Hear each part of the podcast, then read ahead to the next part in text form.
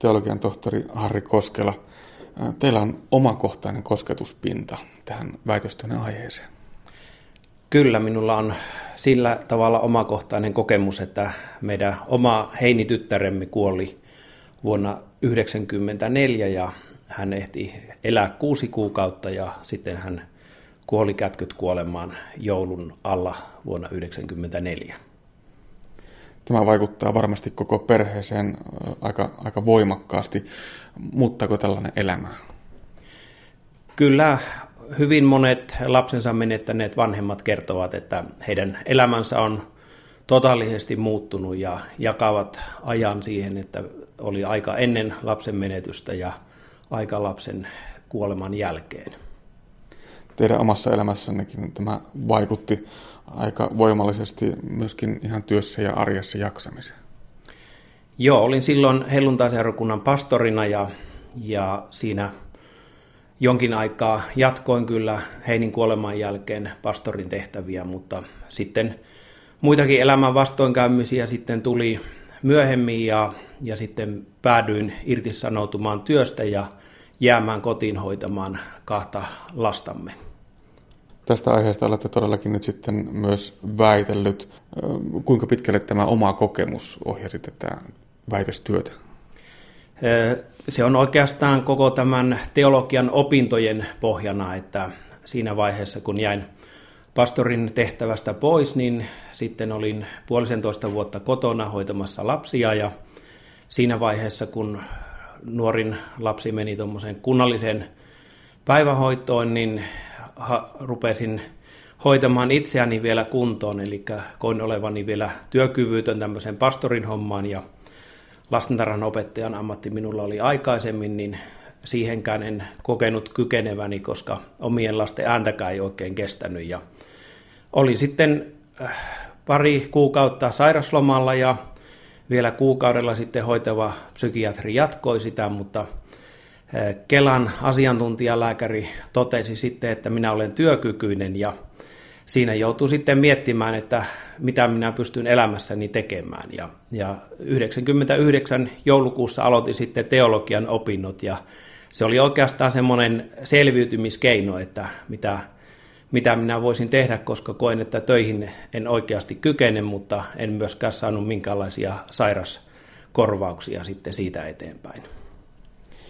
Tässä omassa väitöstyössänne siis kerättiin lapsensa menettäneiden vanhempien kokemuksia ja ajatuksia erilaisen kirja-aineiston kautta. Nousiko siellä tällaisia samanlaisia kokemuksia siitä, että jotain korvaavaa tai muuta, mihin voi ehkä tätä suruaan purkaa, sitten piti löytää siihen tilalle? No kovin laajasti elämästoreja ei, ei ehkä näin laajasti tullut vastaan, mutta kyllä siellä oli sellaisia, että oli joutunut jäämään työkyvyttömyyseläkkeellekin, vaikka koki toisaalta, että sen surun kanssa oli jo päässyt sinuiksi, mutta ei vain jaksanut enää sitä entistä tehtävänsä. Tässä tapauksessa oli opettajasta kysymys, että kyllä samantyyppistä kokemusta monilla on, että se jaksaminen töissä on vaikeaa ja riippuu tietysti tehtävästä. Jos on semmoinen ihmissuhdeammatti, niin se, se on sitten hankalaa, jos on oma suruprosessi voimakkaasti päällä. Ihmisenä koin, että sydämeni särkyi. Lapsen menetys on niin riipaiseva, että koin muuttuvani toiseksi ihmiseksi. En ollut enää se ikuinen optimisti, joka uskoo kaiken päättyvän hyvin. Tuossa hieman tota, sivuttiinkin, että tällainen tapaus muuttaa henkilöidentiteettiä. Millainen tämä muutos voi olla? No, identiteetin muutos oli yksi päälöytö minun tutkimuksessani ja, ja identiteetti voi muuttua kahdella eri tavalla niin kuin pää, pääsuuntaisesti, eli joidenkin kohdalla ja suurin osa näistä, jotka kertoivat omasta identiteetin muutoksesta, niin se muutos oli kielteinen ja, ja monet puhuivat jopa, että osa heistä kuoli pois ja, ja he vammautuivat pysyvästi. Ja, mutta sitten identiteetin muutos voi myös olla tämmöinen myönteinen ja jotkut kokivat, että he kasvoivat henkisesti ja hengellisesti ja, ja he oppivat ymmärtämään toisia ihmisiä paremmin, mutta, mutta sitä taas jotkut kritisoivat voimakkaasti, että tämmöisiä lausahduksia, että että kärsimys jalostaa, että enemmän tuli se, että, että minä ainakin olen tullut kyynisemmäksi ja, ja sellaiseksi, että en jaksa ollenkaan niin hyvin kuin aikaisemmin. Muistan sen tunteen, mikä minut valtasi saatuani tiedon Matin kuolemasta. Minut revittiin siinä hetkessä palasiksi. Minusta repäistiin niin suuri osa, että jäljelle jäävä pala ei ollut enää kokonainen minä, tai ainakaan sama minä kuin ennen tätä tapahtumaa. Tässähän oli hyvin erilaisia tapauksia, joissa lapsi oli menetetty. Saattoi olla taustalla useampia keskenmenoja tai sitten lapsi oli kuollut oman käden kautta tai sitten myöhemmin. Oliko näillä merkitystä sitten siinä vaiheessa, kun tämä identiteetti muuttui? No yleisesti ottaen kyllä pidetään, että lapsen itsemurha on kaikkein vaikeimpia asioita, joista voi selviytyä. Ja, ja kyllä tämmöisen itsemurhan taikka sitten muu tämmöinen äkillinen kuolemantapaus, niin niissä on selkeämmin niin kuin ainakin se suruprosessi vaikeampi, mutta kyllä se myös identiteettiä helpommin muokkaa sinne kielteiseen suuntaan. Meillä ei ole edes nimeä, ei sanaa. Miten miljoonille ei ole sanaa? Mikä on selvästi määriteltävä maailman mittakaavassa suorastaan yleinen merkitys, jolle ei ole sanaa? Miksi taloudellinen rakenne on niin ratkaiseva, että on lesket ja orvot, mutta ei sanoja lapsensa tai sisaruksensa menettäneille? Yksi asia, minkä nostitte esiin tähän tutkimukseen liittyen, on se, että lapsensa menettäneille ei ole olemassa tällaista omaa nimitystä. Samalla tavalla niin kuin esimerkiksi puolisonsa menettänyt kutsutaan leskeksi. Onko tämä ongelma? No muutama minunkin kirjeaineistossa kirjoittanut vanhempi niin totesi, että ihmettelivät, että kun heille ei ole edes nimeä. Ja kokivat nimenomaan sen, että, että sen olisi enemmän niin kuin olemassa oleva, jos, jos semmoinen selkeä nimi olisi niin kuin Leski tai Orpo esimerkiksi. Ja se tuli myös kansainvälisissä tutkimuksissa vastaan, että englanninkielisissä tutkimuksessa todettiin, että lapsensa menettäneille ei todellakaan ole nimeä ja voi olla, että jotkut kokisivat sen sitten niin kuin leimaavaksi, niin kuin leskin nimi on, jotkut eivät halua sitä käyttää, mutta eh, itse kun olen tavannut tuolla muissa yhteyksissä eh, Käpy ryn toiminnassa lapsensa menettäneitä vanhempia, niin kyllä sielläkin minusta enemmän on tullut sellainen vastaan, että, että olisi hyvä, että semmoinen nimitys oli ja olisi ja silloin voisi kokea enemmän, että me olemme todella olemassa olevia ihmisiä tässä yhteiskunnassa. Voisiko sillä olla merkitystä esimerkiksi vertaistuen järjestämisessä tai muussa tällaisessa auttavassa toiminnassa? No kyllä siinä mielessä voisi olla, että, että silloin voitaisiin näitä sururyhmiä, jotka on suunnattu lapsensa menettäneille, niin kutsua vaikka tämmöiseksi varporyhmiksi. Tämähän varpo-sana tulee vanhempia orposanojen yhdistelmästä ja tätä olen nyt ehdottanut ja yrittänyt lanseerata, että tätä voitaisiin ruveta käyttämään. Kuitenkin Jumalan huolenpito on ylenpalttista. Siihen saamme luottaa. Hän antaa voimaa kestämään lyövät aallot miten raskaana hyvänsä. Tässä tutkimuksessa äh, oli sitten erilaista suhtautumista tietysti tähän kuoleman jälkeiseen elämään ja ylipäätään tietysti. Joo, sillä oli siinä mielessä merkitystä, että jälleen näkemisen toivo oli hyvin semmoinen lohduttavaksi koettu asia. Ja nyt on tietysti muistettava, että tämä kirjeaineisto on valikoitunutta, eli nämä on tullut kirjoituspyynnön kautta sanomalehtiin ja uskonnollisiin lehtiin, ja siellä on nimenomaan pyydetty kertomaan hengellisestä elämästä ja Jumalasuhteesta, mutta, mutta näissä kirjeissä ja, ja kansainvälisissä tutkimuksissakin on aivan selvästi todettu, että ne, jotka uskovat kuoleman jälkeiseen elämään ja, ja tässä kristillisessä viitekehyksessä tietysti taivaaseen ja, ja siihen iankaikkiseen elämään, niin heitä hyvin selvästi se auttoi selviytymisessä ja lohdutti heidän, heidän tässä suruprosessissaan. Näissä kirjeissähän toisaalta sitten myös syyllistettiin Jumalaa, kysyttiin kovasti sitä, että, että miksi jotain näin kamalaa on voinut tapahtua ja miksi Jumala sitä ehkä ole estänyt. Joo, Jumalasuhteessa oli paljonkin semmoista, että tuli tämmöinen Jumalasuhteen kriisi myös ja, ja sieltä jopa joillakin katkesi Jumalasuhde ja he sanoivat, että heistä tuli ateisteja tai agnostikkoja, mutta mutta tuota, hyvin monet aluksi kysyvät näitä miksi-kysymyksiä, ja hyvin monien kohdalla tässä aineistossa se kohdistui nimenomaan, että miksi Jumala salli tämän. Ja toisaalta se on sellainen ihmisen minun mielestäni hyvä tapa, että voi Jumalalle olla vihainen, voi kokea, että Jumala, sinä olet ihan epäoikeudenmukainen ja miksi sallit tämän, koska sillä tavalla kun niitä tunteita käy läpi, niin se käsittääkseni nimenomaan auttaa selviytymisessä. Totesittekin tuossa, että ajan kuluessa nämä miksi-kysymykset, mitä Jumalalle sinä esitettiin, muuttuvat sitten ehkä enemmän muotoon mitä varten. Teologian tohtori Harri Koskela, kuinka suurena näette tämän eron näiden kysymysten välillä?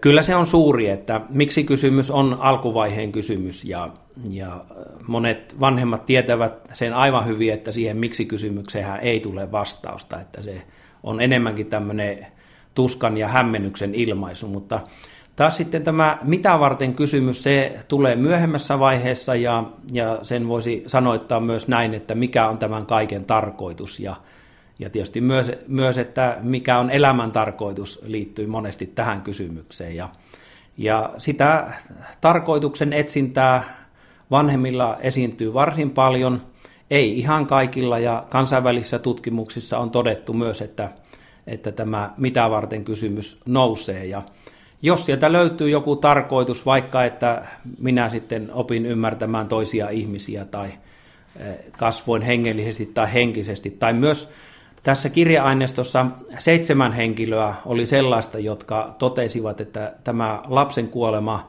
johti heidät tämmöiseen henkilökohtaiseen jumalasuhteen löytymiseen. Eli he sanoivat, että he tulivat uskoon ja nimenomaan tämä yhdistivät tähän lapsen kuolemaan. Ja, ja siinä suhteessa he kokivat, että, että tällä oli tällainen tarkoitus, vaikkakaan tietysti se ei ollenkaan selitä kokonaan sitä lapsen kuolemaa, mutta siitä löytyy myös tämmöinen sanoisiko positiivinen vivahde, että, että sillä tavalla kokivat, että kaiken, kaiken kauheuden ja pahuuden keskellä oli jotain myönteistäkin tässä lapsen menetyksessä.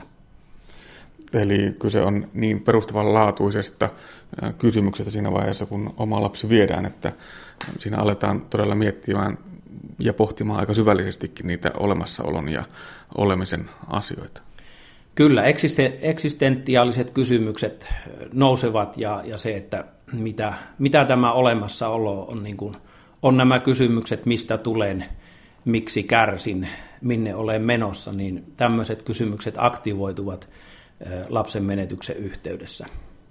Joo, näiden hengellisten asioiden yhteydessä on tietysti puhuttava myös siitä, että hyvin moni turvautuu Jumalaan ja, ja se oli sellainen selviytymiskeino, että, että koettiin, että, että Jumala on läsnä ja, ja lohduttaa ja antaa apua tämän surun keskellä. Ja, ja tällöin on niin kuin tämmöinen tietyllä tavalla ristiriitainenkin ajatus, että sama Jumala, jolle ollaan vihaisia ja koetaan, että hän on epäoikeudenmukainen, niin samaan aikaan sitten voidaan kokea, että kuitenkin Jumala on läsnä ja Jumala auttaa. Ja, ja tämmöinen Jumalaan turvautuminen tuli varsin paljon esille ja, ja varsinkin tietysti niiden kohdalla, jotka sitten kertoivat, että he, he sitten olivat tulleet uskoon. Ja, mutta nämä prosessit on monesti sellaisia vuosien mittaisia, että välttämättä kuukausia aikana ei vielä tapahdu mitään, mutta vuosien kuluttua sitten löydetään niitä merkityksiä ja vastauksia ja, ja sitä kautta sitten koetaan, että Jumala – Jumala on minua auttanut ja Jumala on ollut minun kanssani tässä surun keskellä. Tämä hengellinen ulottuvuus on varmasti yksi ja aika merkityksellinenkin osa tätä suruprosessin läpikäymistä, mutta mitä muita tekijöitä siinä on? No surussa ne keskeiset löydöt oikeastaan voisi summata, että, että tämmöinen lapsen menetyksen kokemus on erittäin kokonaisvaltainen ja – suruprosessi on pitkäaikainen, vuosia, jopa vuosikymmeniä ja, ja eräs nouseva käsitys on, että suruprosessi kestää lopun, lopun ikää. Ja myös, että suru on erittäin yksilöllinen, ei pidä tehdä mitään semmoisia yleistyksiä, että kaikki kokevat näin tai että kaikkien täytyy kokea näin.